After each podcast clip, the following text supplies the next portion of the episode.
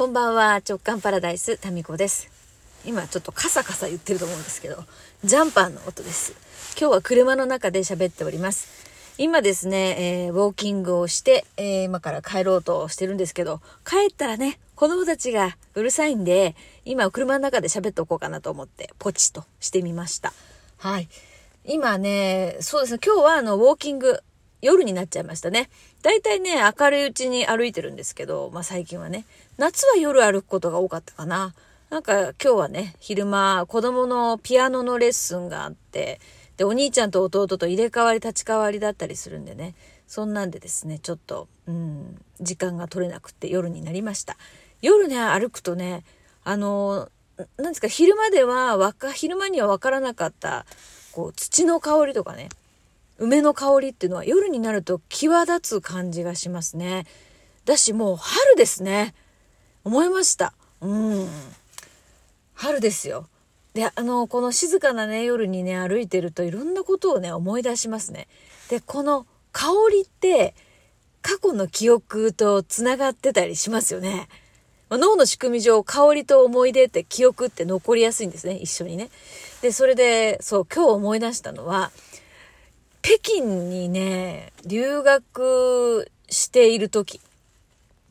ちょうどね、えっ、ー、と、北京に行ったのが2月の終わりぐらいだったんですよ。3月の初め、3月かか、前だったかな。2月の終わりぐらいにですね、福岡から北京に行って、で、北京のですね、えー、北京広範学院っていう、北京、えー、中国のアナウンサー養成の大学があって、そこの留学生ローン、留学生寮にですね、いたんですね。で、学校の周りがですね、何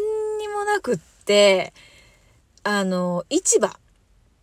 があっただけだったんですね。市場って言っても野菜とか食器とか、ちょっとした椅子とかね、カーペットとか服とか、そういう日常的に使うものを、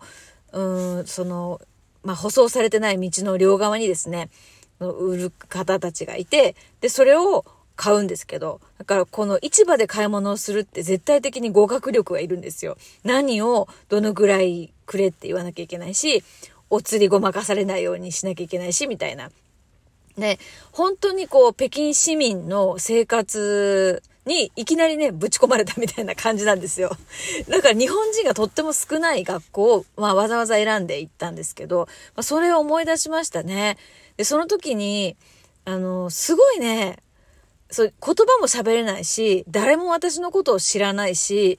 まあ、失うものも何もないっていうね。まあ、そういう状態で行って、その時に感じてたのがね、日々感じてたのが、なんて自由なんだろうって思って、毎日がね、まあ、スリル満点ではあって、言葉通じないからですね。不自由なんですよ。そういう面でいくと。言葉通じないのに、言葉通じないから不自由なんだけど、もう味わったことがないぐらい自由な感じだったんですよね。そう、その感覚をね、あ、この春の香り？春のこう初めの方の香りっていうのと、今日なんかね、ちょっと、なんか、あ、揚げ物のね、匂いが混ざってたんだよね。多分それで中国の記憶が蘇ったんだと思うんですけど、そうそう、中国のね、えー、夜のこう、街、路地とかを歩いてると、もう会話が聞こえたりね、あと、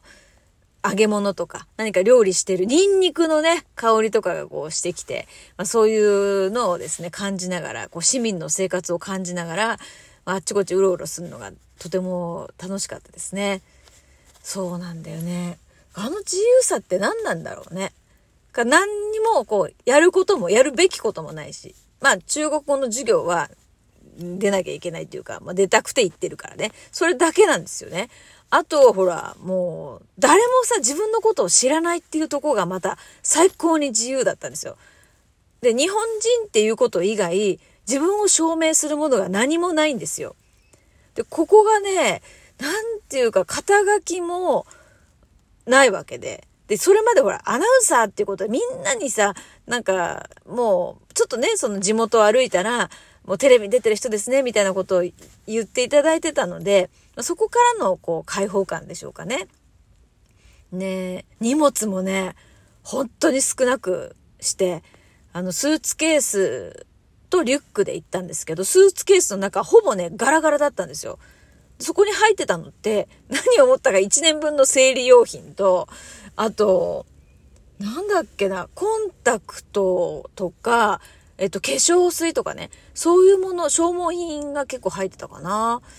うん。でもそれ以外服とかもね、ないですし、ほとんどなかったですね。もう服も向こうの市場で買ってましたから、本当に10円とかそんなもんですよ。えー、もう物価がね、安かったですね。昔はね、その、1999年から2000年です。もう大昔ですね。えー、そうですね、それを思い出しましたね。で、そのと、思えばね、その時に初めて、今まで一生懸命培ってきたキャリアを、もう全部手放すっていう経験をしたんですよ。アナウンサーとしてずっとね、頑張ってきたキャリアが、もうそこで中断されちゃうわけですから。で、その後どうなるかもわかんないし、まあ番組がまたあるかどうかもわかんないっていう、そういう状況で、まあ1年間ですね、行って、まあその解放感、全部こう手放すっていう初めての体験でしたね。うん。そう、キャリアとしてね、手放すのは初めてだったんですけど、でも思えばね、私の人生、一回気づいては手放し、気づいては手放しなんですよ。まあ、気づくっていうのは、例えばね、えっ、ー、と、天候が多かったんですよね、子供の頃ね。私実は北海道生まれ、和歌山、沖縄、福岡育ちなんですよ。まあ方言がね、強いところばかりですよ。で、北海道から和歌山に行った時は3歳だったんですけど、まあ関西弁が全然わかんなくって、泣きながらですね、もう一回外に出て、やっぱ友達が言ってることがなんかわかんなくて、家に入ってきたっていう、そういう、あの、ことが覚えてますね。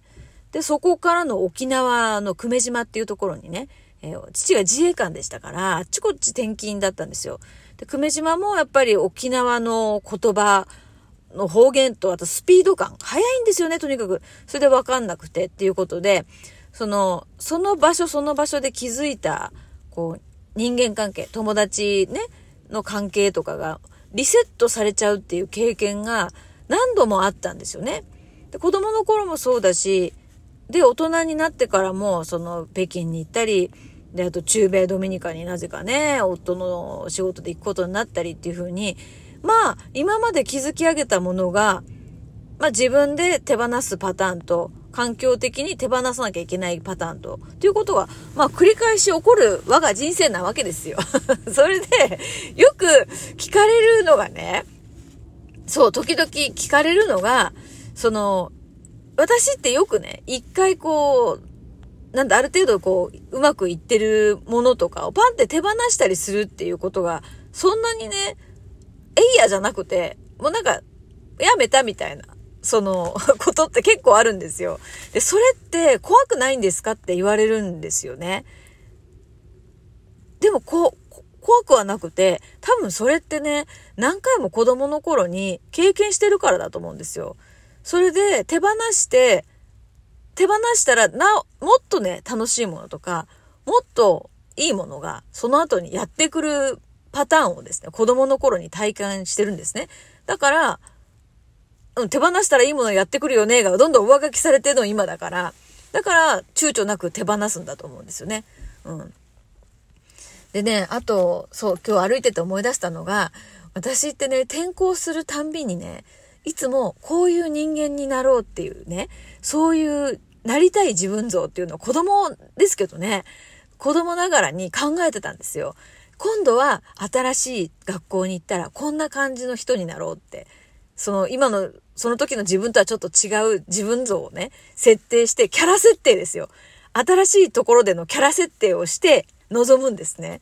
ですけど、もう一年も経たないうちにですね、そのキャラが崩壊するんですよ。それで3回ぐらいそれをね、やって、悟ったのが、あ、人って変わらないんだなと思ったんですよ。まあ人ってっていうか自分ってね。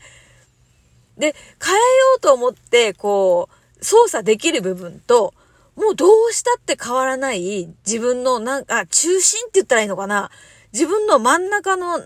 何かは変わらないんだ。どこに行っても、どんな環境でもっていうのを、周りが変わる環境にあったからこそ気づいたんですよね。だから人って変えられる部分もあるけど、根本的な何かその人の色を醸し出してる中心にあるものは変わらないんだなって、まあ、自分のこのね、キャラ設定をして、そして失敗するっていうことを繰り返してですね、気がつきましたね。まあ、結局自分になっちゃうんだよね。新たに設定した自分じゃなくて、あの、なんか自分、いつもの自分になっちゃうんですよ。どこに行っても。なんか面白いなって思いますね、人ってね。うん、まあ自分って面白いか、面白いかな？うん。だからやっぱりね、変わらないんですよ、ずっと人って。そのコアにあるものってね。で、その考え方とか、何ですかね、習慣とか、そういうものっていうのは、まあ変えられると思うんだけど、真ん中にあるもの、何かに面白いって無条件に反応したりとか、これが好きだなって思ったりとか、そういうものってね、変わらないですね。うん。変わらないです。だから今までも変わらないんだから、ずっと変わんないんだよ、これからも。私は面白いっていうものが好きだし、綺麗だなっていうものが好き。で、そういうものを自分で見つけるのが好きなんですよ。なんか美しいものとか面白いものを、はいどうぞって出されるのは嫌なんですよ。自分で探してみたい。そしてその見つけたっていう感動を味わいたいんですよね。そうなんですよ。だからね、なんかこう、あんまりこう、教えてもらったりとかするのって、そこに喜びはないんだよね。で、それ教えてもらったら、それを本当かなって試してみたい。で、試してみて、試したらね、なんか自分なりの発見があるんですよ。で、そこに喜びを感じちゃうもんだから、もう、死ぬまで多分なんか実験したり試してみたりっていうね、そういう我が人生なり ということで、今日はこの辺で。それでは。